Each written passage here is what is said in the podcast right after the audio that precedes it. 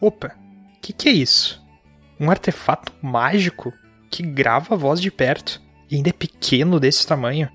Muito esquisito, mas fascinante. Já que não tem mais ninguém por aqui, eu acho que eu vou ter a honra de batizá-lo. Eu vou chamá-lo de. Microfone. É um nome perfeito.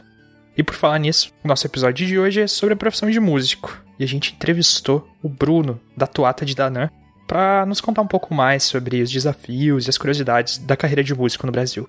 Eu só não posso contar para vocês como foi, porque. Bom, eu não tava lá. Infelizmente, justo no dia que encontramos o lendário bar do Sátiro, eu fiquei na taverna tomando hidromel. É azar, né? Espero que pelo menos o Troá lembre da história. E daí ele pode me contar e eu pelo menos vou imaginar como foi. Pois é, Baldur. Esse assunto que a gente vai conversar hoje me lembrou daquela vez que eu quase mudei de classe.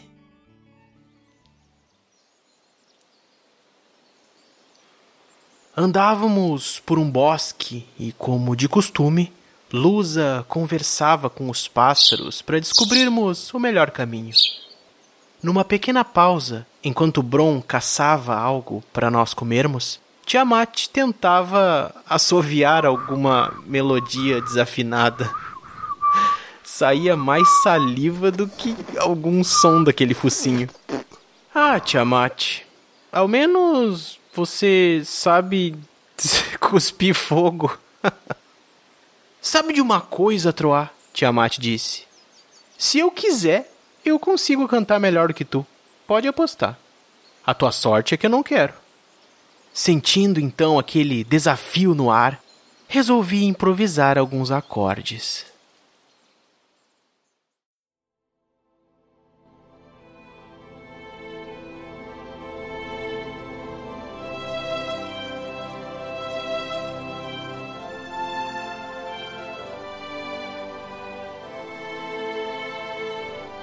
Acho melhor tu nem se atrever, pois você sabe te falei que as lagartixas não sabem cantar. Olha, Troado, não fale assim. Tua letra não rima, então eu refiz. Eu vou te falar, ela é de chorar um soco dos rins. Não sei se tu sabe que o bardo sou eu. Tu canta mal e ainda feio. Assim tu me fere com esses versos chulos, vou te avacalhar. Não sabe cantar. Não sabe cantar. Não sabe cantar. Sabe cantar.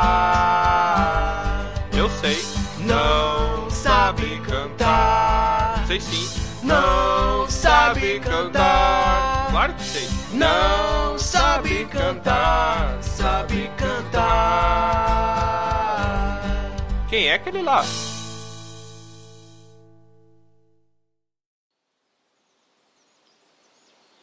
Um som diferente ecoava ali perto.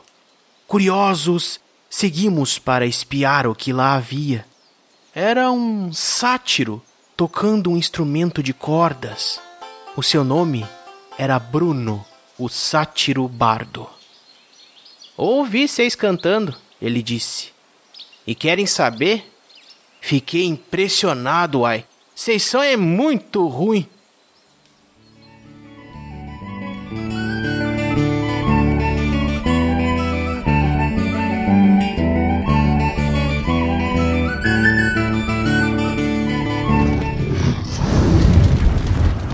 Olá! Aqui é o Tiamat e. Lusa, você sabe por que, que música instrumental só se faz em sala redonda? quê? Porque não tem canto.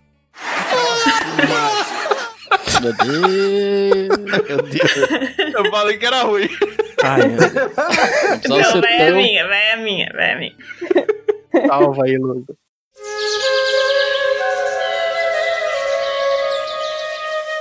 Oi, aqui é a Lusa. E vocês sabem como que as bandas folk vão pros shows?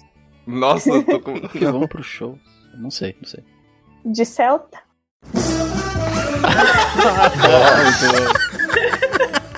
Ah. Essa foi boa.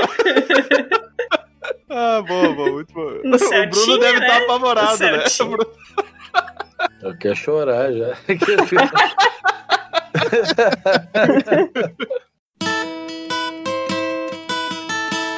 Olá, aqui é Troá, o Bardo, e hoje a gente vai saber qual é o sabor dessa pinga do duende maluco e onde é que tá esses ovos da galinha que fugiu. O cara puxou coisas Acho que ele obscuras, né? estudou paganismo. Errou! mas- Não, Isso aí foi muito xamanismo. A xamanismo, errei. Foi muito xamanismo, né? Outro...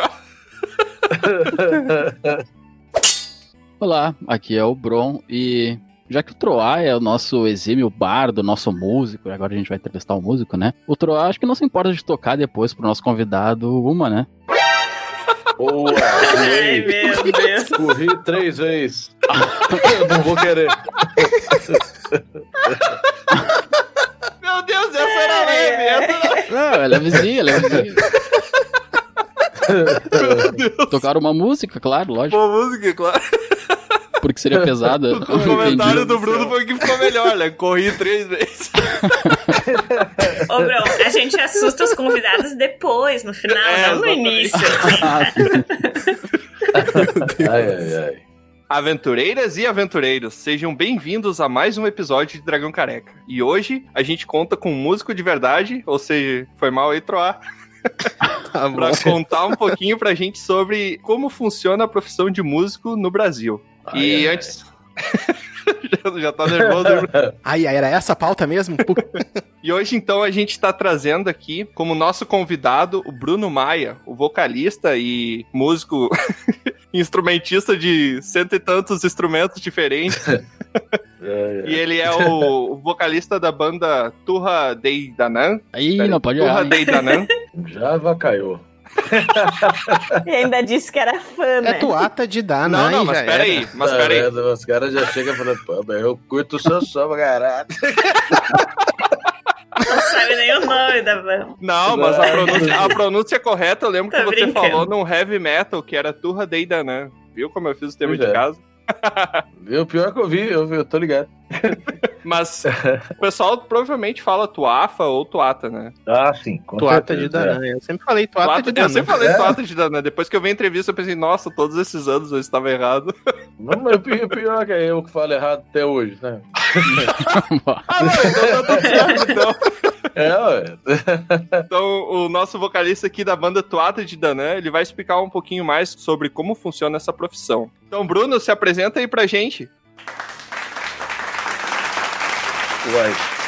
É, meu nome é Bruno Maia, eu sou de Minas Gerais, tenho 39 anos. Formei essa banda em 1994, cara. Uma banda que chama, hoje chama Tuafa de Dano. Essa banda começou com outro nome, só que a gente assumiu o nome Tuafa de Dano em 96. A banda é muito velha. Eu comecei com 13 anos, saca? 13 e tamo anos. aí, nós somos os pioneiros, sei lá, precursores dessa coisa de música celta no Brasil, principalmente ela aliada ao rock e heavy metal. Sou músico, né? Mas eu estudei letras, fiz mestrado em literatura, moro no sul de Minas, em Varginha, embora não seja daqui. Eu nasci em Belo Horizonte, mas a minha família é do Campo das Vertentes, que é outra região de Minas Gerais, mas aqui mais perto pro sul mesmo. E eu acho que é isso aí, né? E estuda bastante xamanismo, né, o, Bruno?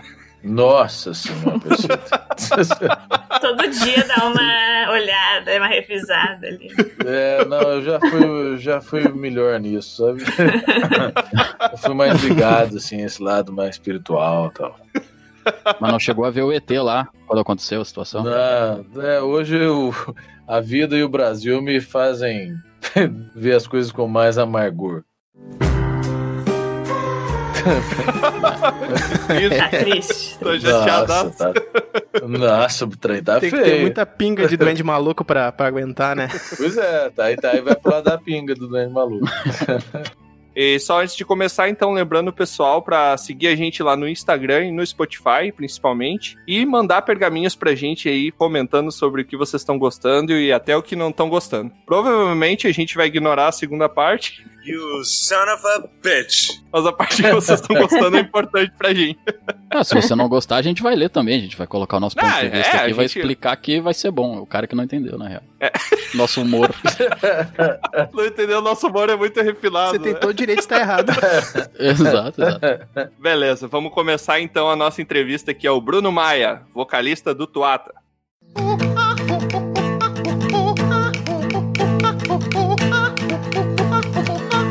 Então, começando aqui, Bruno, com a nossa primeira pergunta, eu queria saber de ti, quando foi que lá o, o pequeno Bruno Maia, aos seus 13 anos, ele decidiu que ele gostava tanto de música que queria ir por esse caminho? Cara, na verdade, assim, eu já tocava violão e guitarra antes disso. Eu comecei a tocar bem novo, com 7 ou 8 anos, eu não sei exatamente. Nossa. Caramba, com 7, 8 anos eu comia barro. E ainda come, né? Não, mas eu também, mas. Ah, mas comia barro, mas com o violão na mão, né? Ah, tá louco. Tô brincando, mas. é, minha- A família do meu pai, ele era, ela é muito musical, sabe? Então, assim, me incentivaram desde cedo. Então, desde pequeno, passatempo dos meus pais mesmo já era só tocar, cantar, em casa mesmo, né? Fazer assim, reuniões de família, tudo. Música, muita, com muita gente assim, eu acho. Sim. Então, essa, esse fascínio com a música e tal já tinha rolado, saca? Nessa época, eu já tinha mudado pra Varginha, né? Eu vim pra cá com 12 anos. Eu já mudei pra cá com guitarra, já tinha guitarra, já tinha amplificador, já tinha minhas músicas, já compunha. Só que aí acabou que, cara, fatalmente eu montaria uma banda. Então, montei. Aí foi essa banda que depois veio a ser o Tuafa de Dana, né? Começamos a tocar um som mais pesado, bem mais pesado. E também a gente era tudo novinho, né? Moleque, queria chocar todo mundo, tocar só death metal, que estranho. Aí depois a banda foi evoluindo, né, cara?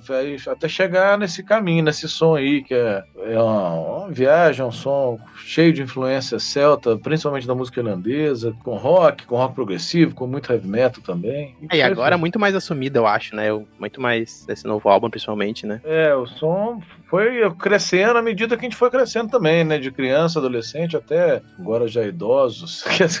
Foi há 84 anos. Quer dizer, o som já cresceu demais, já tá. A gente já tem até também muito mais liberdade, na experiência e liberdade para poder sondar e dialogar com outros estilos e tentar fazer um só. Já temos a nossa cara, eu acho. Então, acho que é. Sim. Não sei, acho que é isso aí?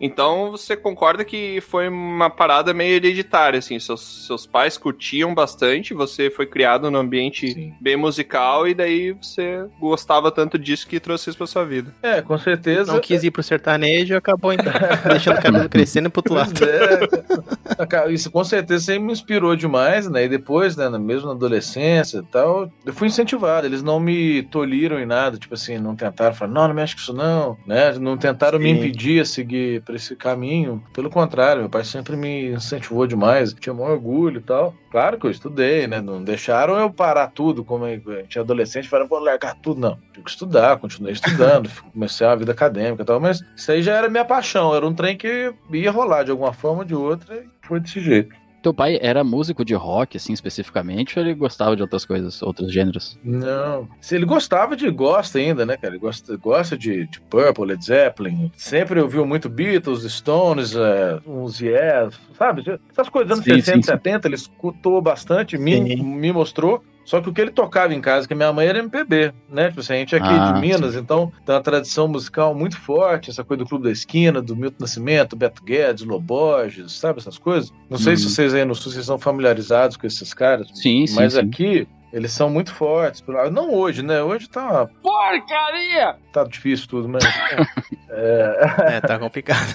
mas eles são, sei lá, referências. E também muito Chico Buarque, cara, saca? É, Uhum. João Bosco, Chico, Chico pra caralho. Era Chico música mineira, na verdade, que eles tocavam. E eu gosto pra caralho desses trem tudo, então, meus pais que incentivaram. A minha adolescência foi bastante Chico Buarque e Raul Seixas, na verdade. Olha que beleza. Eu gosto dos dois demais. Gosto mais do Chico. Acho que o Chico não existe. Acho que é o brasileiro mais foda que existe no mundo. É o, é o Chico Buarque. Saca? Não sei como é que ele consegue ser tão foda. De verdade. Como pessoa, como músico, como letrista, como tudo, cara. Acho aquele cara foda. Então, Bruno, quais foram os maiores desafios que vocês encontraram assim no percurso? Tanto o teu, mas também da banda, assim. Nossa, deixa eu tá desempacotando uma lista enorme, assim, que tá caindo pelo chão. Falei assim, nossa, é tanto. eu, eu imagino, assim, a curiosidade maior, assim, como é o começo, assim, que eu penso, sabe? Como é aquele começo, aquele início, assim, de montar o projeto e, e tentar, e, É. né? Acho que esse, esse início é sempre É, esse, meio uma incógnita, É, assim. com certeza. Só que tem em favor disso tudo, a gente tinha juventude, cara. A gente tinha todo mundo da banda 13 Ah. anos e tal. Energia. Então, tipo assim, o mundo era totalmente aberto, lindo, sorridente, né? Era tudo um bando de retardado, inocente que. e. Mas que bom, né? Porque se talvez fosse. É. Se a gente fosse começar essa banda e tal, se esse sonho brotasse mais tarde, talvez não fosse possível chegar tão longe, né? Tipo assim, durar tanto, pelo menos, porque vé, aí aparece a vida real, né, cara? Aquele tanto de coisa. Ela demorou pra chegar, porque a gente começou com a banda muito novo. Então, esse começo, embora essa incógnita que você falou sempre rolou, mas eu acho que as dificuldades maiores, né, que todos têm, né, que eu consigo lembrar agora. Primeiro, né, o estilo, que já tem muita porta fechada, principalmente isso aí nos anos 90, no começo dos anos 90, era bem complicado, muito mal visto, tinha muito preconceito, não sei se aí era assim também, mas era o heavy metal, até hoje, na verdade, é mal visto, ele é associado, quando aparece na grande mídia, geralmente é para depreciar, para associar alguma coisa meio subversivo, não sei o quê. Sim. Naquela época, então, era coisa do demônio, saca? É você, Satanás. de drogado, devasso e isso aí era complicado, preconceito. E pelo fato da gente ser do interior. A gente é da roça, cara. Varginha é grandinho aqui, mas é, é interior, é uma roça, é uma fazenda. Sim. Então, tipo assim, era tudo, daqui não tinha nada. Quando a gente teve que gravar a nossa primeira demotape, a gente teve que ir lá pra BH pra gravar e era aquele sufoco. Essas dificuldades que a gente viveu mais, aqui não tinha nada. Então a gente tinha que correr pra outros lugares, e é sempre muito longe, era tudo caro, mas foi indo. O começo foi a parte mais difícil, então, tu diria assim. Cara, é, eu acho que o começo foi mais difícil por conta desses trem tudo, né? Tipo, Sim. primeiro ela virar real, né? Tipo Assim, deixar de ser só uma brincadeirinha, embora fosse ainda um hobby, só que a gente pretendia que fosse uma coisa séria, até você ganhar confiança. Como a gente era muito novo, dos pais, né? Conseguir poder fazer uns negócios. Isso aí foi um, um desafio. Sim. Depois conseguimos, sei lá, marcar o nosso nome aí no, no cenário mais underground, naquela época de tape traders, né? Que era de carta. Não tinha internet, não tinha esses trem. Então, ainda tá na mesma seara de, de Anzol, mas é, foi rolando.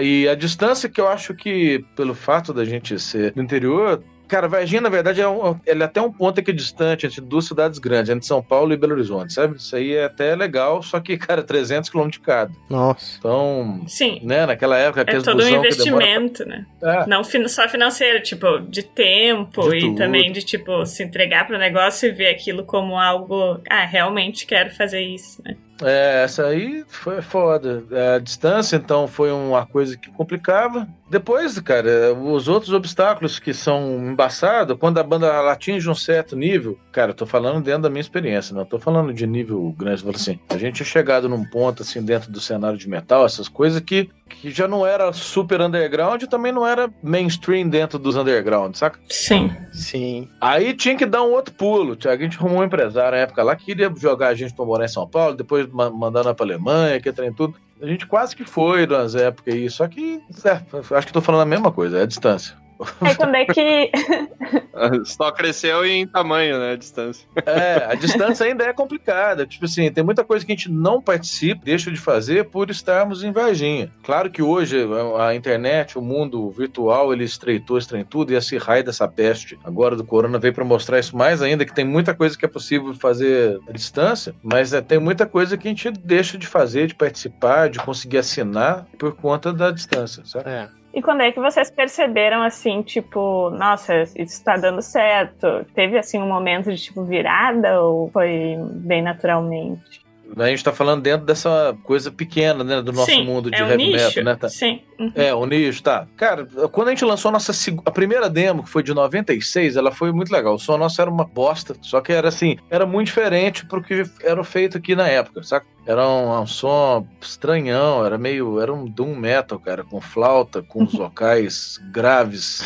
sabe? Era tipo uma Dying Bride com flauta medieval, era um negócio muito esquisito. E ruim. Hoje eu sei que é ruim, eu falo.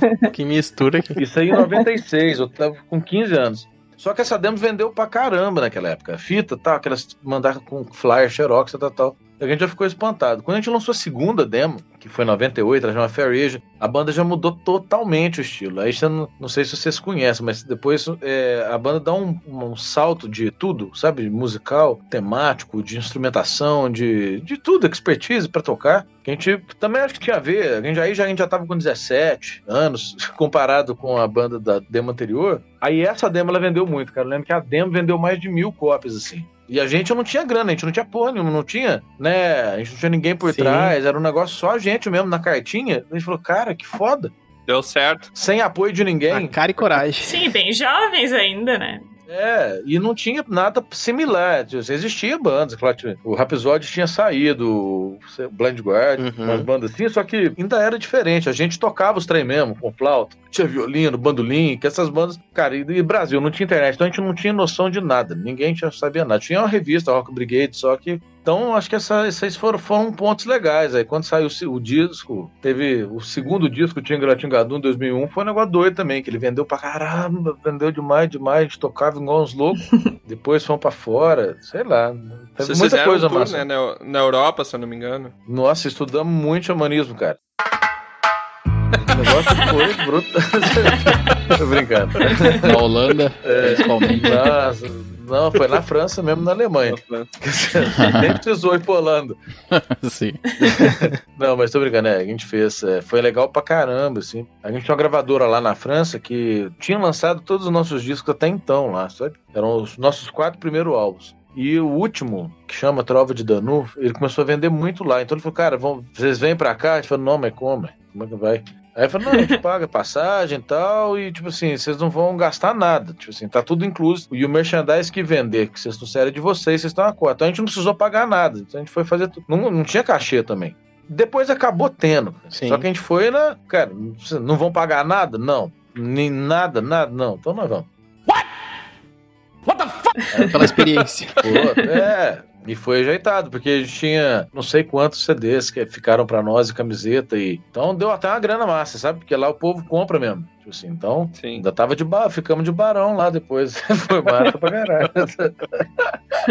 Uma outra coisa que eu ia te perguntar, que também deve ter sido um pouco difícil, é porque a música de vocês, principalmente naquela época no Brasil, ela, como você mesmo comentou no começo, foi uma das pioneiras, né? Do estilo, desse estilo mais celta, principalmente no Brasil, assim. É. Até hoje em dia não se conhece muitas bandas que têm um som parecido, né? É. Você acha que também foi uma barreira, assim, a ser superada no começo, ao menos? Acho que tinha um ponto bom, né? Que, tipo assim, querendo ou não, tinha muita gente de preconceitinho, falando, ah, banda de. não é metal, banda de farofa, de. sei lá. Só que o show nosso era paulada, porque, tipo assim, tinha flautinha, esses trem tudo, mas o bicho pegava, sabe? Sim. Então, calava a boca de muita Sim. gente e tal. Eu acho que eu via mais pelo lado positivo, porque era um diferencial. Tinha esses caras que sempre vão ter também, que vão torcer o nariz, falando que, ah, isso é mais que aquilo, cara. Tinha essa parte que eu achava que era positivo, porque por ser diferente chamava atenção e às vezes calava a boca de muita gente, porque que pensava, ah, a banda é, é delicadinha, não. Sim. Nunca, acho que aí não atrapalhou, não. não. Não foi um obstáculo, não. Foi um negócio só que a gente teve que lidar e acho que a gente lidou muito bem. Bacana, legal, legal. Bom, Aproveitando então que a gente está falando especificamente desse início e tal, falando sobre o Tuata mesmo, a identidade dele, quais são as principais influências que vocês uh, encontram assim na, na, obra de vocês, na arte de vocês? As influências tanto em literatura mesmo, né, como tu disse, tem essa formação, então deve ter bastante contato com coisas que influenciaram, né, a música, enfim. Quais são as influências principais de qualquer arte para a arte de vocês? Cara, isso, isso eu acho que essa é a pergunta mais difícil que tem, eu acho. Sei lá. As coisas vão acontecendo, né? Quando percebem. É, não, é, com certeza. Tipo assim, putz, a gente, né, cara, as pessoas que ainda estão na banda desde aquele comecinho sou eu e o baixista, e o tecladista entrou em 2004, mas, putz, a gente começou, as influências mesmo eram outras, né? Aquilo, o que a gente conhecia, não é que eram outras. A gente conhecia um determinado número de coisas, né? De artistas, de realizações, de seja lá o que for. Sim. Hoje em dia já passou, sei lá, 25 anos quase. Então, tipo assim, mudou tudo, né, velho? A gente cresceu, virou homem, é, homem assim, né? Tem família, tem filho e tal. Já é uma outra coisa. Então a gente conhece coisa demais, mas falando por mim, minha maior influência de música, assim, porque se alguém já falasse, cara, o que, que é pra você a coisa que você mais. A culpa de tudo, sei lá, pra mim são os Beatles, sabe? It's been a hard Beatles pra mim é a coisa que eu mais ouvi, sempre fui bitomaníaco, assim, gosto demais mesmo. Sei o dia que os caras tudo nasceram, que é nível ridículo, assim, sabe? é, é, Beatles sempre foi uma coisa que eu gostava demais desde pequeno. Sei lá, o Yes é uma banda que também, desde novo, eu gostava demais da banda. Yes, sabe, de progressivo. Ah, Agora, das bandas de metal, assim, mais de rock, que a gente somou muito na nossa formação musical e construiu que a banda foi. Eu, a gente gostava muito de Amorphs naquela época, no Amorphs lá no começo, dos três primeiros álbuns. A gente gostava muito de Cathedral, que é uma banda de Doom Metal também. Só que é um Doom meio hippie, é um negócio, não é um Doom melancólico, é um Doom É, não. anos 70, doideira pra caralho.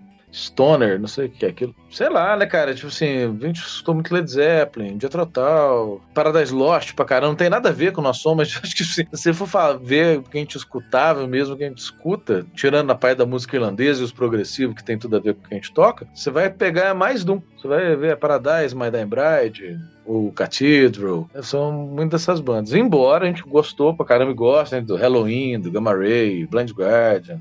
Com certeza estou esquecendo um tanto de coisa, né, que a gente gostava É, de death normal. metal também. E de influência de, de metal. Tipo assim, a única banda que a gente conhecia de folk metal era o Skyclad. Era o Skyclad, que é, acredito, né? Que eu defendo com certeza que a primeira banda de folk metal que existiu foi o Skyclad, que é uma banda inglesa que unia essa coisa do folk britânico com o heavy metal.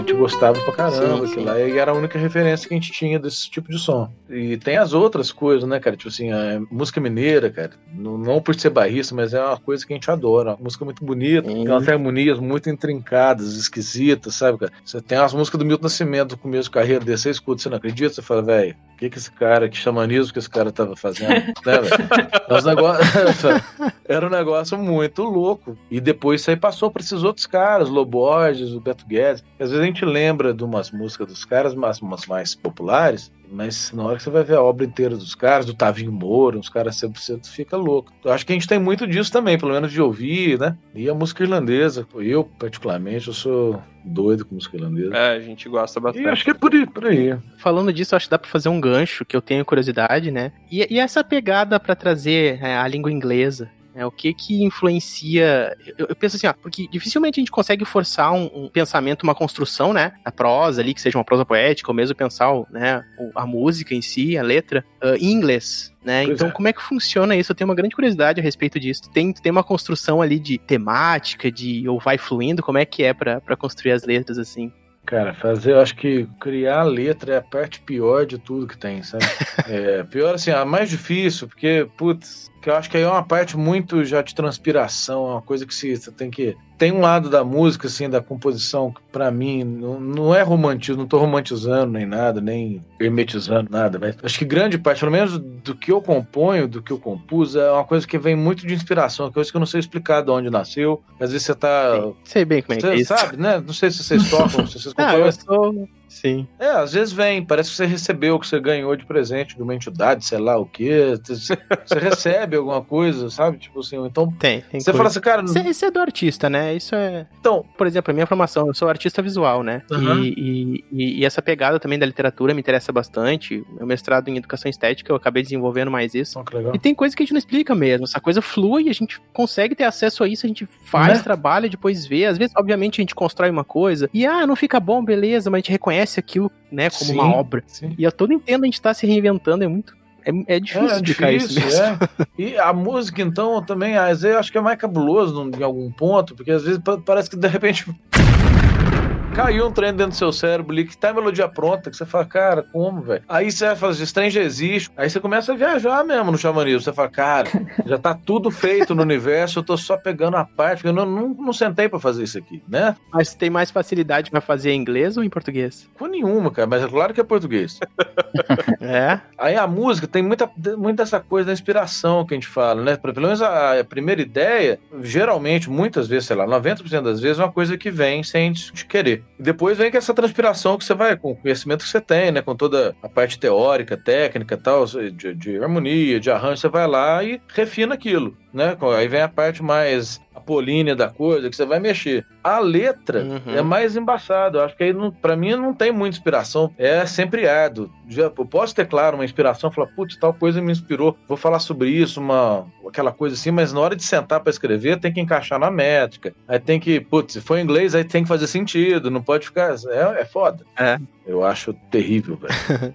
Fazendo contraponto ali com o teu álbum solo, que eu gosto bastante das letras dele, ali eu vejo uma. É uma construção diferente quando eu vejo as músicas em português, mas claro que ali é uma identidade meio mais particular tua, até tu já falou isso em entrevistas, né? E tem uma pegada muito mais uma prosa poética ali. Às vezes tu sente até que as letras elas são grandes, as, as frases, né? Melódicas são grandes pra, É, pros versos. Eu acho muito engraçado isso, porque ela é bem de encontro a uma coisa que eu consumo na literatura, que, que eu sinto que essa coisa mais da prosa poética, sabe? É, que tu cara, encaixou eu- na música. Não, bacana não, eu isso. ri porque eu falo assim, tem, Brian, cara, tem umas letras lá, tipo assim, que tem verso lá que tem, deve, sei lá, deve ter 30 sílabas. Sabe, tipo assim, normal geralmente é 11, não sei. Não, tem, Sim, coisa- tem muito, é muito corrido, cara, é uma métrica, tem coisa demais da conta. As meninas que iam gravar, é, engraçado. elas, elas falam, velho, como é que você bota tanta palavra aqui? Eu falo, "Mas- Tem a ver, tem a ver com, com literatura, eu acho sim, do jeito de É. uma coisa mais de um fluxo, né, de consciência, não sei. E também eu acho, também agora correndo um pouco disso, eu preferiria que fosse só isso, que aí ficava mais intelectual, mas tem uma coisa que, que é real, é, tem muita coisa das músicas cantadas em gaélico, principalmente acho que o gaélico e o irlandês, mais um, um pouco o escocês, que é muita palavra, cara, eles, eles também, eles, eles vão socando coisa pra tu quanto é canto, assim, sabe? Uhum. Você vê uma frasinha, ela tá... I'm a doom, a llama, you assuming I'm a human. What I gotta do to get it through to you? I'm superhuman, innovative, and I made a rubber so that anything you say is off of me and it'll Já foi 300 coisas. Eu acho que inconsciente peguei isso aí também, não sei. É, e eu percebo também, nas, principalmente nas letras em inglês, né? Que o vocabulário não é um vocabulário fácil, não é um vocabulário de palavras básicas que as pessoas que estão no nível avançado de inglês ali tem. Tem muita palavra ali que, pá, eu parava e tinha que procurar no dicionário pra ir lá ver o que, que significava, porque são do vocabulário mais aprofundado, né? Então eu acredito que no momento que tu criava as letras, precisava de um vocabulário enorme pra conseguir encaixar direitinho as ideias e, e as palavras ali, né? Não. Cara, não, também queria que fosse assim, sabe? Não, pra- É, não, é que, cara, agora eu não sei se. É assim, ó. Eu estudei, não sei se vocês conhecem, um escritor chamado James Joyce. Sim. Ele é um, um grande romancista do século XX, tal, desses escritores de vanguarda, que é tido como um dos caras mais revolucionários assim a tratar da língua inglesa na literatura, sabe? O último livro dele, na verdade, Finnegan's Wake, é uma obra muito louca, é um dos negócios mais difíceis de ser lidos no mundo, assim, sabe? E ele é quase, sei lá, 60% dele é escrito em inglês. O resto é um tanto de língua misturada. O que, que eu quero dizer? Nossa. O James Joyce é uma coisa dificílima. Eu estudei o James Joyce pra caralho, meu mestrado foi em cima do James Joyce. Só que eu não sou um cara que sou bom em inglês pra caralho, sabe? Não tenho. Nossa, eu tô falando pra capivara. Peraí. Pode falar, meu, fica tranquilo. É, eu tô tentando. Pode falar, a gente corta tudo. Pode falar, depois a gente corta. Tá, tá. Boa, boa. boa. Não, eu estudo pra falar assim que eu queria que fosse isso, tipo assim, que eu tivesse muito domínio de inglês, falasse, né, realmente o meu vocabulário é muito extenso, meu léxico é foda, mas não é. Ainda hoje, talvez até por saber um pouco mais, eu sempre peço pra outras pessoas me ajudarem. Se eu escrevo a letra e vou pros meus amigos gringos e falo, cara, isso aqui, como é que faz? Tal, muita coisa é mudada. Uhum. Antes, quando era mais novo, não, achava que tava sabendo tudo e vinha com as bostas, tudo errado, né? Agora, quem sabe, um pouco mais, né? Igual o Sócrates fala que só sei que nada sei. É, purinho, né? Quanto mais você sabe, mais você fala, puta, velho, você Não sei. Mas enfim, né? O inglês eu não acho assim. Na nossa língua mãe, é, eu já acho muito difícil, porque você tem que expor muita coisa e você É. tem mais noção daquilo que você tá ouvindo, que você tá mostrando. E inglês é foda. Ma- muito mais difícil, só que tem esse escudo, né, cara? Que tipo assim, que pelo menos quando a gente tá aqui no Brasil, parece que é menos gente que vai entender, então você fica com menos vergonha, então você tem mais coragem, sei lá. É um negócio esquisito. Ah, e fora também que tem essa outra parte que tu só vai trazer, vai trazer algumas, alguns elementos, algumas palavras, algumas coisas que é de uma cultura específica que nem é do inglês, daí tu vai pro gaélico, vai pra outra coisa também que é só pra quem consome essas coisas, né? É. Coisas que eu nunca, por exemplo, acabei entendendo, que eu fui estudar depois e tal, e que fazia mais sentido, mas obviamente tem coisas que eu acho que é criação. Por exemplo, ah, eu nunca soube, subentendia, mas o que seria Hamla? Ah, Porque eu tenho isso como uma palavra indiana, meio parecida, mas eu não tenho certeza se é. Ranlato, não sabe o que significa? Não. nem eu. Já olhou pra alguém e pensou: O que passa na cabeça dela? É, o Han é do inglês ran, né? Que é presunto. É, Lá está o presunto. É isso, né? Isso. Não é? Pode crer. Não, não, tem coisas que são. Tem neologismos Aham. comuns nas músicas e tem essas viagens que a gente cria mesmo. Tipo assim, você falou da Ramlá, mas tem, sei lá, no Tuaf tem Tampangaratã, tem Finganfor. Sim, tá ligado? É, tem. um- A gente cria os personagens e tem também uns neologismos só de expressão também, mas é, é cheio disso. Sim. Outra semelhança com RPG aí, ô Bruno. É, pois é, aí, ó. Mas é, o cara vai lá no palácio lá do Finganfor, lá, quem é esse cara? Palácio no alto da montanha, né? Porque he lives on the hill. Que o William Blake tinha uma- aquela frase que fala assim: caminhos de excesso levam ao palácio da sabedoria. Então, é o Ah, palácio do Finganfor. ah bacana. Ó, Nossa, e tem, tem tudo a ver com a gente aqui, a Torre do Mago, ó, É. quem sabe não tem a ver. Ó, ó, ó. Olha aí. Já achou a referência aí. Massa demais, é. Ah, então, Bruno, eu queria saber qual é o teu instrumento favorito de tocar, assim, qual que tu mais gosta, não sei qual que tu mais se dá bem dos instrumentos. Cara, o que eu me identifico mais é violão mesmo, sabe? Hum, foi o primeiro? Foi. Aí é o que eu me sinto mais em casa. Gosto muito de tocar banjo também, o, banjo tenor, que toca muito Ah. música irlandesa. Eu gosto pra caramba. O violão tem muito recurso, né? Isso que é bacana. É, cara, e putz, você não precisa ligar, você deita, você. É, funciona, né, cara? Acho que... É. E eu gosto de fuçar, eu mudo a afinação toda hora. E, tá, eu acho mais tranquilo, assim. E outra coisa, tipo assim, eu toco esse. Assim, eu brinco com tanto de instrumento, eu não domino esses instrumentos todos. Hum. Isso aqui na minha frente agora, eu tô no meu estúdio aqui. Mas tá com. Deve ter umas 15 flautas aqui. Porra! Tudo isso? Tem um, tem um banjo, ele tem viola, tem uma porrada de coisa. Mas, assim, eu não toco esses instrumentos assim pra. Se vocês tocassem, se, vamos supor, se vocês estivessem numa roda falar, vem cá tocar, pega aí pra improvisar. Eu não, não sou esse cara, não consigo, não domino Não é esses o instrumentos. Humberto Gessinger que fica estudando só instrumento. Não, tipo assim, eu não, eu não domino, eu sei tocar, mas, tipo assim, eles servem pra mim como instrumentos mesmo pra eu fazer minhas músicas, sabe? Sim. Então, por exemplo, tem coisa que eu toco na- nas flautas irlandesas, tal, tal, tal, que eu toco só as coisas que eu faço. Hum. Eu não, não tenho essa vivência, essa fluidez de pegar, sentar numa roda, numa session de música irlandesa, que seja, e sair tocando, porque não é meu instrumento. Eu toco, sei tocar, claro que se eu parar ali, estudar um cadinho aquela peça ali, eu vou e eu toco. Só que eu não tenho nenhuma, nenhum approach assim forte com nenhum deles, nenhum instrumento. Eles servem mais pra eu criar. Sim. Eu toco mais é violão, guitarra e banjo eu toco bastante, gosto, sabe? É um trem que eu, Sim. gosto bastante de tocar. Sabe que eu tentei aprender a tocar violino por causa do Tuafa, por causa da, da influência, assim. Eu comprei o violino e tentei aprender. É, não, mas não deu certo. Não, Não, deu. conseguiram agora. Desistiu. Porque violino é lazarento demais, velho. Puta merda. Nossa, é muito difícil, cara. Nossa, ninguém merece, não. velho. Eu Não. quase fui preso por terrorismo por causa desse violino. É complicado. Como assim? Senta que lá vem a história. Então, eu tava fazendo uma conexão voltando pro Brasil. É. E daí eu, o cara abriu a minha mala pra revistar e tava o violino lá dentro. Ah, E daí ele tirou as coisas pra revistar, só que a minha mala ela tava no nível que, tipo, depois que eu fechei ela, se eu abrisse ela de novo, ela ia explodir e ia voar coisa pra tudo quanto é lado, Sim. sabe? Sabe o brasileiro, quando ele vai pro exterior, ele volta, ele quer trazer celular pra mãe, celular pro pai, Eu sou rica! Eu sou rica! tablet É. pra, pra irmã. Então era eu, né? é. Daí eu tirei, eu tirei o violino, não conseguia mais colocar o violino dentro. Só que eu tava no meu limite de bagagens. Aí eu tive a brilhante ideia de abandonar o violino, porque de qualquer forma eu não ia conseguir passar no aeroporto. E eu já tava me dirigindo, assim, a, a sair na fila. E daí eu parei pra pensar, cara, uma case de violino, uma coluna no meio do aeroporto sem dono. Esses caras vão parar o avião, vão me prender por terrorismo, vão achar que tem uma bomba dentro. Daí eu voltei, peguei o, o violino e tentei arriscar. Daí, por sorte, eu consegui entrar com uma mala extra sem ninguém me cobrar nada, assim, nem, nem pediram pra cobrar. Foi muito legal. Só que depois, quando eu cheguei no Brasil, eu tentei aprender a tocar por alguns anos, não consegui, eu vendi. Como é bonita essa história. Legal pra ti, não pros vizinhos. né?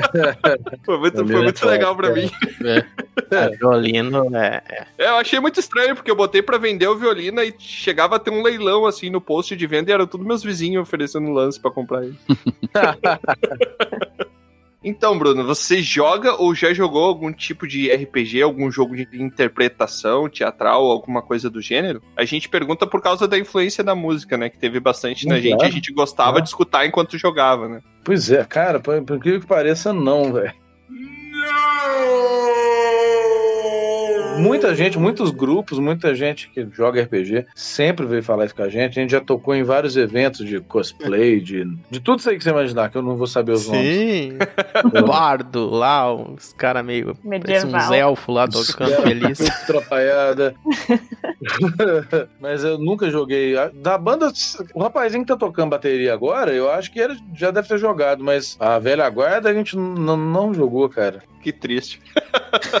Não, mas não é de por não gostar, porque a gente é mais velho. Então quando a gente. Vocês não estavam na onda do RPG, né? Quando começou. É, eu acho que sim. Pelo menos quando eles popularizou e chegou na Varginha aqui, a gente já tava senhor de idade, já não mexia com estranho, não. Eu tava com de idade. Aí fica o convite aí, Bruno. Vamos jogar uma hora dessa. Ué, vamos, ué. Ué, por que não? Você vai curtir aí. Vou dar os Hadouken na galera aí. pode, pode jogar até de xamã. Vou jogar, tá? Tem que, ser, tem que ir de xamã, né, velho? Nossa, imagina o druida. Vai ficar massa. Eu sou druida. A luz é druida aí, ó. Olha, ele é druida e massa. A luz é druida. A primeira coisa que eu fiz quando a gente jogou foi matar o bichinho de estimação dela. Traumatizada até hoje. Até hoje ela quer vingança. Que Tá sempre trazendo uns cogumelos estranhos pra gente provar. Cogumelo de xamanismo. Vocês comeram mesmo? Não, não. Não, a gente só tomou. A gente tomou, botando tá. uma aguinha quente. Pelos comentários, eu acho que eu tomei ali, não tenho certeza. Então, a próxima é para aquelas pessoas que têm esse sonho de ser músico, assim. Qual seria a tua dica? Por onde essa pessoa deveria começar? Ô, Jesus, viu? O que, que eu falo? Essa pergunta difícil. Eu acho que pra ser músico mesmo, assim, o certo, se eu pudesse fazer alguma coisa, se eu pudesse voltar no tempo, não sei se isso é um conselho, se eu tô dando conselho pra alguém, talvez sim.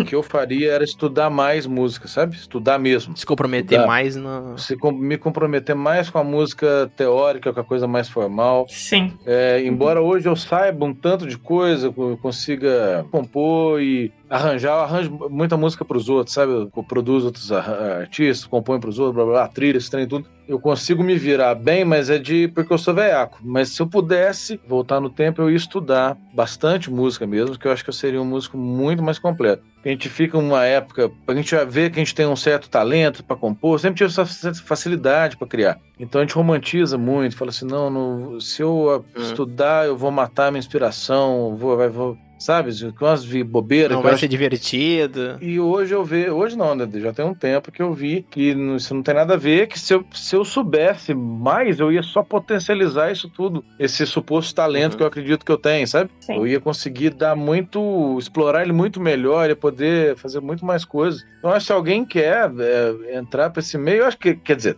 tudo que a gente vai fazer, eu acho que a gente tem que tentar fazer da melhor forma possível, né? Para alcançar o melhor resultado, para se sentir bem com isso. Eu acho que seria estudar bastante, pesquisar tudo que você pode, tá? Tentar sempre aprender, não ter essas ideias bestas de romantizar o- a criatividade, essa coisa romântica. E saber que o negócio é fake, a arrancada é seca, que não é fácil, não. Sim, eu acho uma dica bem boa, porque tem essas áreas mais criativas, as pessoas às vezes não pensam na importância da base teórica e É, nesse certeza. conhecimento é mais teórico mesmo, então acho que é uma boa dica. E é bom falar isso também, porque acho que tem relação com a, com a próxima pergunta, que hoje o mercado ele tá, ele tá diferente, eu acho que tu deve ter mais propriedade pra falar disso, né, que as pessoas hoje que querem divulgar a sua obra, elas têm uma outra forma de acessar, elas têm uma, dizer, entre aspas, uma facilidade melhor de, de se autopromoverem, né, se autodivulgarem, muito mais por as redes sociais e como funciona, né, o acesso à informação e, e isso. Então, como tu vê isso, né, na época que tu tava lá fazendo, imagina como seria o Tuata hoje, né, tu lá com os teus 17, 16, 17 anos, hoje, né, 2020, como tu estaria hoje pensando em criar tua banda? Como tu acha que tu estaria fazendo essa divulgação? Como é que tu acha que tu estaria iniciando? Quais seriam os teus passos? Como tu pensaria isso? Cara, pois é, às vezes eu me pensei nisso, falei, cara, se fosse hoje eu tava lascado, porque É.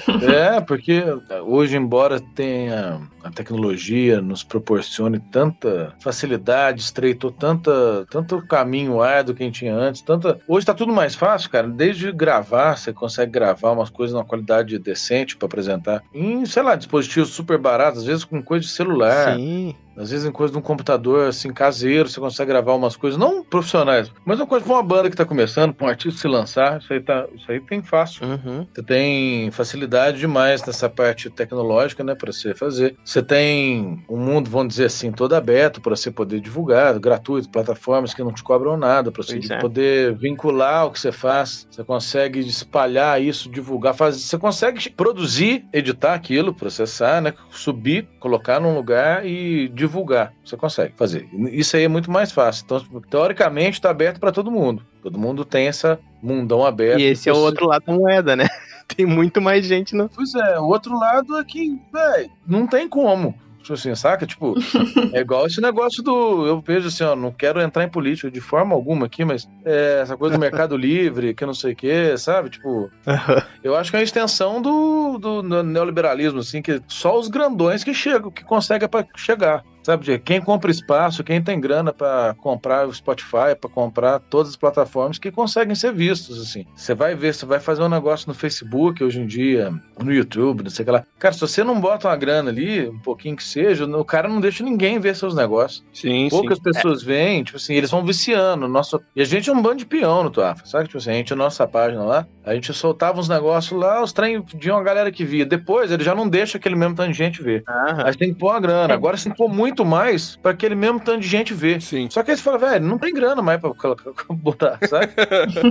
aí chega uma banda nova aqui, que tem a grana, isso é real, tá? A banda do que o cara é dono de Deus e o mundo aí. Os caras aparecem em tudo que você vê. E, tipo assim, quem tem dinheiro tá aí. E por ter banda pra caramba, por conta da facilidade tecnológica, eu não tô reclamando, tô só explicando um fato como eu entendo esse fato. Não dá pra essas pequenas bandas, pra essas que não tem apoio, e não tem como ter apoio porque não tem gravador investindo, porque ninguém compra mais a mídia física, só baixa a música. É.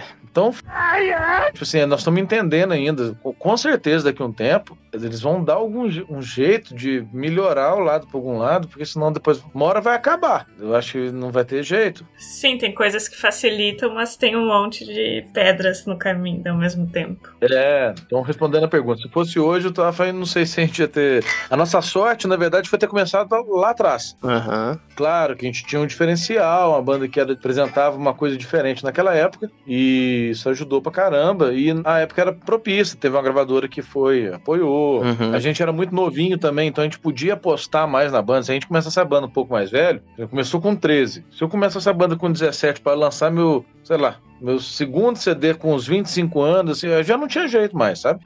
A sorte foi que lançamos o primeiro disco, a demo tinha 16, 15, o primeiro dia já tava com 18, o outro 20, aí deu pra segurar, sabe? Demorar uns negocinhos ali. Se não fosse tão cedo, eu ia ter que ir pro lado já do trabalho normal, não poder dedicar tanto à banda, e foi isso.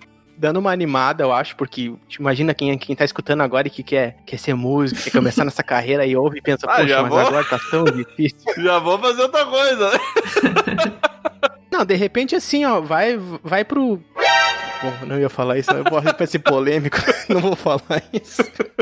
Mas tem esses trem, né, cara? Tipo assim, o cara quer ser músico, dependendo. Depende do que quer ser músico também, né, cara? Às vezes o cara quer ser músico, ele quer ser músico mesmo. Músico. O cara tem que estudar pra caralho Ah, sim, com instrumento. certeza. Tem que treinar, praticar, ficar treinando, treinando, treinando, investir em instrumento bom, investir com boas aulas, né? dedicar muito seu tempo, ter disciplina, o cara. É que, cara, se o cara dedicar mesmo, ele vai ter uma vida legal depois. Vai, pode ser dando aula, pode ser acompanhando algum outro artista, pode ser músico de estúdio. Ele tem que ir atrás dessas oportunidades também, né? Não adianta o cara morar lá na cidade que eu falei que eu tenho uma roça em Carranca, você achar que ele vai ser um super músico lá. Ele vai ter que ir pra alguma cidade que vai oferecer mais trampo pra ele e tal. Porque aí eu falo, dando uma resposta nada a ver, na hora nada a ver, né?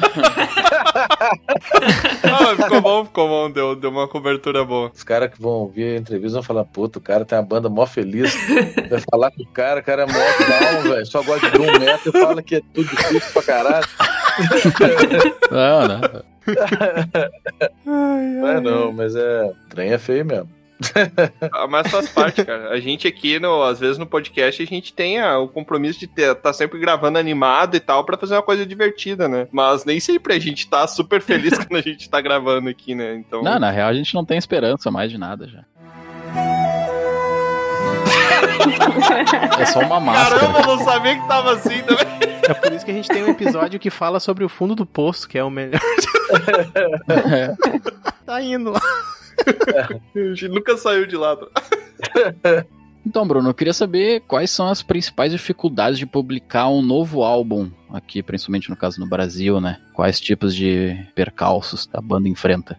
Hoje em dia, assim, difícil é o custo, né, cara? Você gravar um disco com qualidade é caro. Embo- Embora eu tenha falado Uhum. que é simples, eu ainda frisei, eu acho. Você gravar uma banda tá começando pra você apresentar, só pra você mostrar que sua música, que ela existe, assim, ó, assim, ó, eu tenho uma banda, falou, cadê? Aí você mostra, você consegue gravar numa plataforma, tem software gratuito, Sim. você consegue gravar numa interface mais ou menos ali, tal, tal, tal, você faz um negócio decente, que o cara vai ouvir num celular, geralmente, e que pode ser pra apresentar. Só que aí quando você vai fazer um disco legal mesmo, com qualidade de áudio boa, com produção, sabe, com as músicas bonitinhas, editada, com negócio bom, com a boa mixagem e tal, com bons profissionais envolvidos. Não tô falando nem de profissionais caros, mas tô falando, você gravar num estúdio legal e com gente profissional, gente que mexe com isso mesmo, dessa, dessa rede de trabalho, é um, é um negócio caro. Sim. Não é um trem barato. E o disco não vende muito, né, cara? CD é, é pra colecionador. A nossa sorte, volta a falar, é porque a gente tem a banda faz muito tempo. Então a gente tem muita gente que acompanha a gente, que nos dá muito valor, eles incentivam muito a gente. É, nós estamos no meio da gravação do disco agora. Eu tô, com- eu tô no estúdio, eu tô com tudo ligado aqui, na verdade. Sim.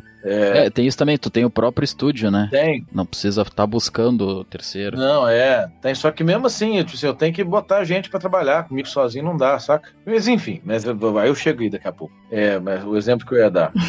Além disso, a gente tem a sorte de ter uma gravadora, que é a gravadora que nos dá a força, eles, eles pagam o CD, eles são os donos do CD, os fonogramas é, são da gravadora, a matriz da gravadora, e a gente tem esse CD pra gente lançar, tem uma partezinha pequena dele, que nós vamos pro shows, né? E mantém a, a banda ativa. Tá, legal. A gente tem a gravadora. Quando não se tem a gravadora, você tem que pagar do bolso. E é caro, né? Tipo assim, mesmo se eu fosse assim, o estúdio, eu tenho um estúdio, mas eu- Hum. ele é meu ganha-pão também, sabe? Eu gravo os outros, produzo os outros. Quando eu vou gravar Ah, o Tuafa, eu tenho que botar um preço pro Tuafa, que a gente tem que, de alguma forma, tem que entrar alguma coisa, porque eu vivo disso, entendeu? Claro, claro. É, Uhum. Claro que aí eu já jogo o preço lá embaixo, porque, tipo assim, ainda mais eu sou o cara da banda, blá blá blá. Só que eu tenho que ter uma coisa pra eu poder trabalhar, senão não tem jeito, que eu já vou ter que ficar aqui gravando, né? Eu gravo muita parte, eu que produzo, blá blá blá. E se fosse uma situação, é, uma situação diferente, se a gente não tivesse a gravadora, a gente ia ter que botar a grana pra fazer o disco, endividar, talvez. Se eu não tivesse o estúdio, ia ser muito mais difícil, porque não ia ter em Varginha um estúdio legal pra gente gravar, sabe? Sim. É, porque aqui não tem. Tem outros estúdios, só que eles são mais de ensaio. Tem uma coisa ou outra pra gravar. O meu estúdio, não- eu já fiz ele pra gravar, então não é de estúdio de ensaio. Nem tem as caixas pra ensaiar, é só pra gravar mesmo. Ele é até feio, mas ele é bom. Funcional. É, você- é, eu comprei só uns equipamentos foda, legal pra caramba, e não botei coisa na sala. As salas são só tratadas, isoladas, mas não, não tem muita frescura. É, é pra vir gravar, não, não vai trazer namorado. Só caixa gente. de ovo só que tem. É, só pode ser, né? O negócio é doido. Já tá melhor que eu aqui que enchi de caixa de ovo e encheu de aranha essa porcaria aqui. Não, pode crer. eu não- O meu, eu, eu investi legalzinho em equipamento, nos negócios. Mas é respondendo a pergunta, não vou ficar contando a história da Bíblia aqui. É, é muito difícil por isso. Vamos supor, se eu fosse entrar, uma banda nova, entrar pra gravar um CD legal, blá blá blá, você gasta uma grana violenta. Depois tem que prensar, tem capa, tem arte. Aqui é trem todo, você manda fazer os CDs que é prensagem é caro, você tem que vender. Se você não vender, você quebra. Né? Você, você empata a grana, blá blá blá. Hum. Pode que não é a grana da vida, mas um disco bem feito é, é caro. Um disco bem feito, assim, com a produção, pro cara encarar aquilo, ó, eu vou assinar isso aqui, então vai ter que deixar tudo certinho. Ou a banda tem que ser muito boa no estúdio, muito boa, o produtor depois não ter que ficar morrendo pra editar, pra arrumar gente pra arrumar tudo, ou vai ficar meio cagado. E aí, do AFA por ter tanto tempo já. Tem muita gente, não gosto de falar fã, mas tem muito admirador, tem gente, muita gente que gosta mesmo da banda. E eles sempre nos sinalizam isso de várias formas, eles nos incentivam, nos inspiram. E muito, eles estão sempre respondendo positivamente a gente, indo a shows, comprando nossos negócios, mandando mensagem. E esse último disco que, que nós estamos gravando agora, quer dizer, o, o último foi muito bem aceito, que é trem todo, pá.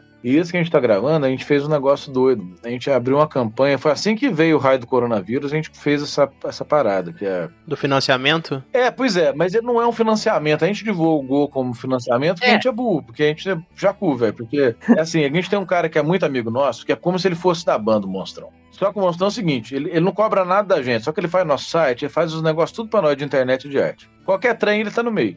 Só que aí, às vezes, ele toma muita liberdade no negócio, sabe? E de repente ele, não, ele subiu a página com escrito crowdfunding. Eu falei, velho, não é crowdfunding, monstrão.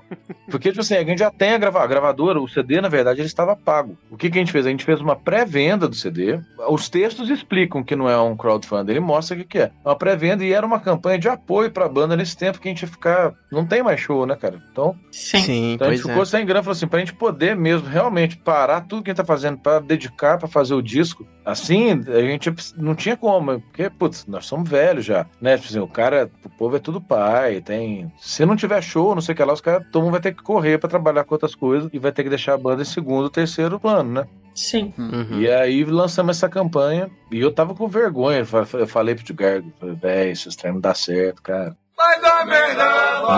Eu, eu sou pé atrás demais, sabe? Com esse negócio. Ele falou: vamos fazer, você vai ver, rapaz. Pô, aí tem três pacotes, eu acho. Cara, então que é quase uma esmola Sim. mesmo. Tipo assim, que a gente fala assim, que a galera é só pra apoiar, a outra galera tem acesso a ver tudo que é durante a gravação. A gente abre as câmeras aqui, o pessoal vê o processo de gravação, a gente mostra pra eles tudo. As gravações dos instrumentos, tudo, conversa, mo- falamos das letras, fizemos letras colaborativas, mostramos a capa do disco, como é que ela deve ser. Ah, a gente vai mostrando tudo pra galera. E aí até o pacote que recebe você dá em casa. Isso foi muito legal, que mostrou tanto que a gente é querido, tanto que, a gente, que tem gente que realmente compra a nossa causa, sabe? Muita gente apoiou, tem muita gente no, nessa campanha. E isso deixou a gente muito feliz, que além de ter dado esse dinheiro, uma grana pra gente poder ficar fazendo isso, cara, querendo, sem hipocrisia nenhuma, isso aí ajudou a gente pra caramba.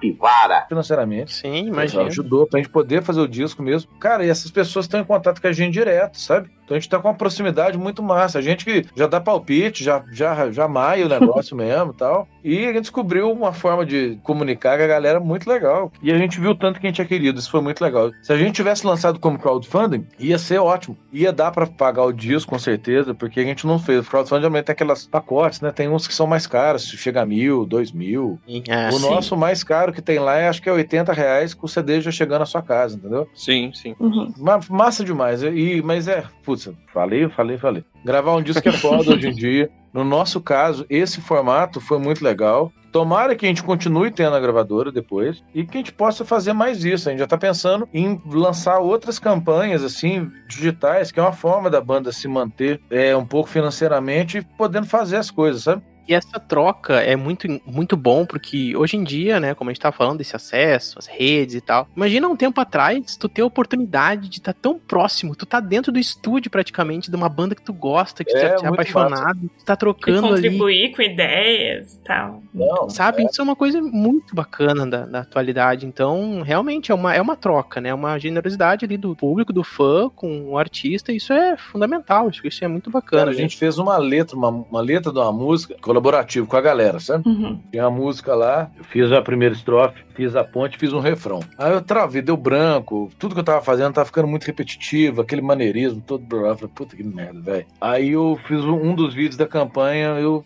chamei a galera, falei assim: ó, ajuda eu a fazer esse trem aqui. Aí eu mostrei, né, a métrica da música, como é que era, dividir em sílabas lá pra galera entender o que que era. Hum. E falei qual era o tema da música e tal, eles viram também, né, em inglês e tal. E falei, ó, quem quiser colaborar, manda no e-mail tal, as ideias tal, a métrica é essa aqui, se der certo a gente, não, nós vamos acreditar quem for o parceiro, tal, tal, depois a gente filia o cara nas associa- associações de direito autoral, se receber alguma coisa o cara recebe também. E foi chegando, velho, que é tanto de ideia, tanto de gente querendo. A gente acabou tendo que escolher um, mas escolhemos um cara que mandou com inglês, assim, fantástico, assim, até depois eu até pedi pra ele dar uma olhada no meu, como é que tava, o cara era aquela coisa linda, assim. Eu falei, velho, olha o meu aí. E ficou legal pra caramba. E, assim, fazer uma letra junto, fazer uma música junto com um cara, né? Vou falar fã agora que vai ser mais fácil. junto com o fã foi uma coisa muito doida. Massa demais. Então, Bruno, chegou a hora do jabá aqui. Eu quero que tu conte um pouquinho, fala um pouquinho pra gente como é que o pessoal que curte a tua música, como é que o pessoal que tá ouvindo a gente aqui e agora tá curioso pra saber como é que é a tua música, pra ver como é que é a banda, como é que o pessoal faz pra chegar até vocês. E conta um pouquinho pra gente também dos seus últimos trabalhos aí. Pra começar, né, o nome da banda é muito simples, então eu, eu simplesmente falar o nome e o site, todo mundo vai acessar. É tuafadedana.art.br. Eu não entendi o que ele falou. Eu tô Só brincando. letra pra galera. Eu tô brincando, né? D de Tuata, U de Tuata. D de D. Ai, ai, ai. Não, a gente coloca no post ali depois, a gente coloca o link no post pro pessoal. A gente tem o nosso site, né, que é o tuafadedana.art.br. Tem o Spotify da banda, que eu, nossa, não sei como é que faz, mas tem. Tem Facebook. tem o Instagram, que é o Tuafa Oficial. A gente tá nessa campanha agora desse disco. Quem quiser ainda entrar, vai ser muito bem-vindo. Que é euapoio.tuafadedana.art.br. No nosso canal do YouTube tem, tem várias coisas. Essa semana mesmo a gente lançou um novo lyric vídeo. Que esse disco que a gente está gravando agora é um disco diferente, é um projeto diferenciado na nossa carreira que a gente resolveu fazer um disco, vou chamar de cover, mas não é de cover. Nós estamos fazendo versões de músicas tradicionais irlandesas, sabe? São músicas quase todas sem autor, músicas que centenárias, às vezes músicas de 300, 400 anos atrás. Nós estamos lançando essas, fazendo versões dessas músicas, tanto instrumentais quanto canções. Lançamos o primeiro single desse disco essa semana agora. Essa semana foi, que dia que foi? Foi sexta-feira agora, dois dias atrás. É. É, da música chama Molly Maguires, a gente fez com um cara de uma banda da Irlanda, que é amiga nossa. O cara chama Keith Fay, do Cruachan, Cruacan. Do Croacan. Aham. Ele participou com a gente, tal, tal, tal. Lançamos aí, depois vocês assistam. Essa música é muito massa. Esse do álbum novo, né? Do In Nomine Isso, Alien, né? e vai sair nesse disco. A música é quase punk,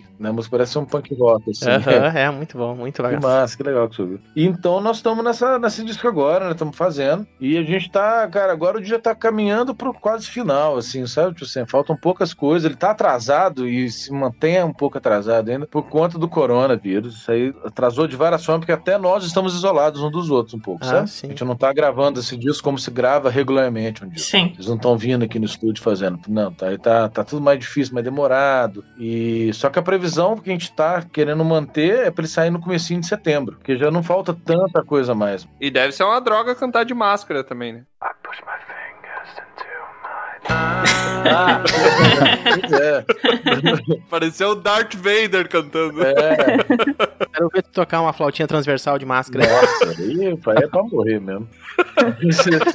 Mas eu estudei aqui em casa e eu, se tiver pestilento, já era mesmo. Então vai sem máscara.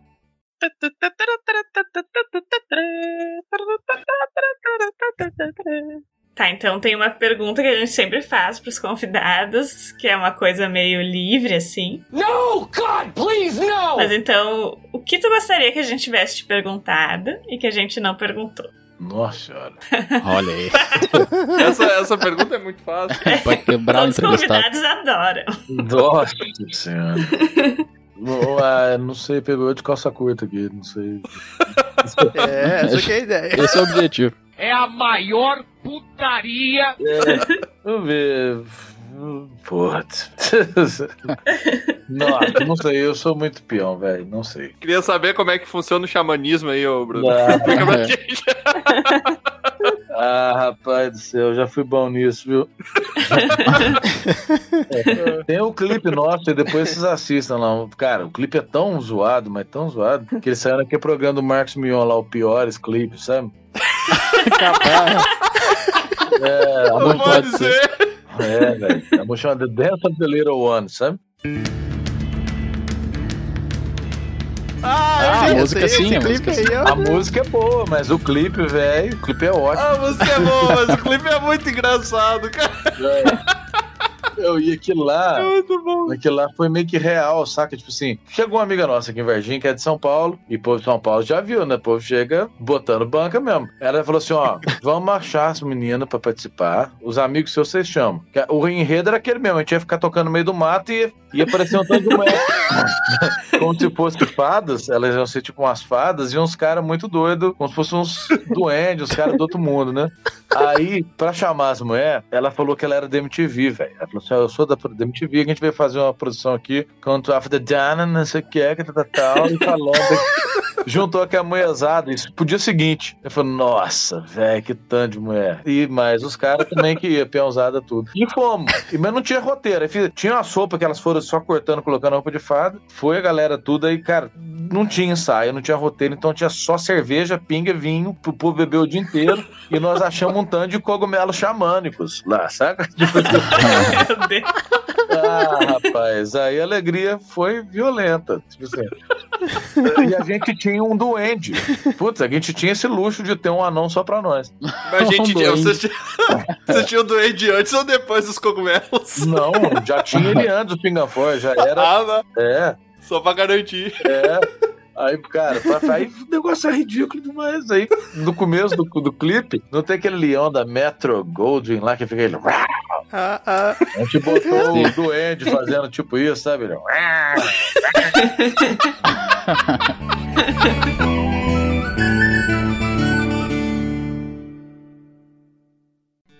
Aqui é Troá, o Bardo, e eu quero agradecer a sua visita. Encerramos aqui mais uma aventura. Convido você agora a nos encontrar em outros mundos. É só entrar em dragãocareca.com e descobrir. No YouTube, Spotify e Instagram, busque por Dragão Careca. Até a próxima!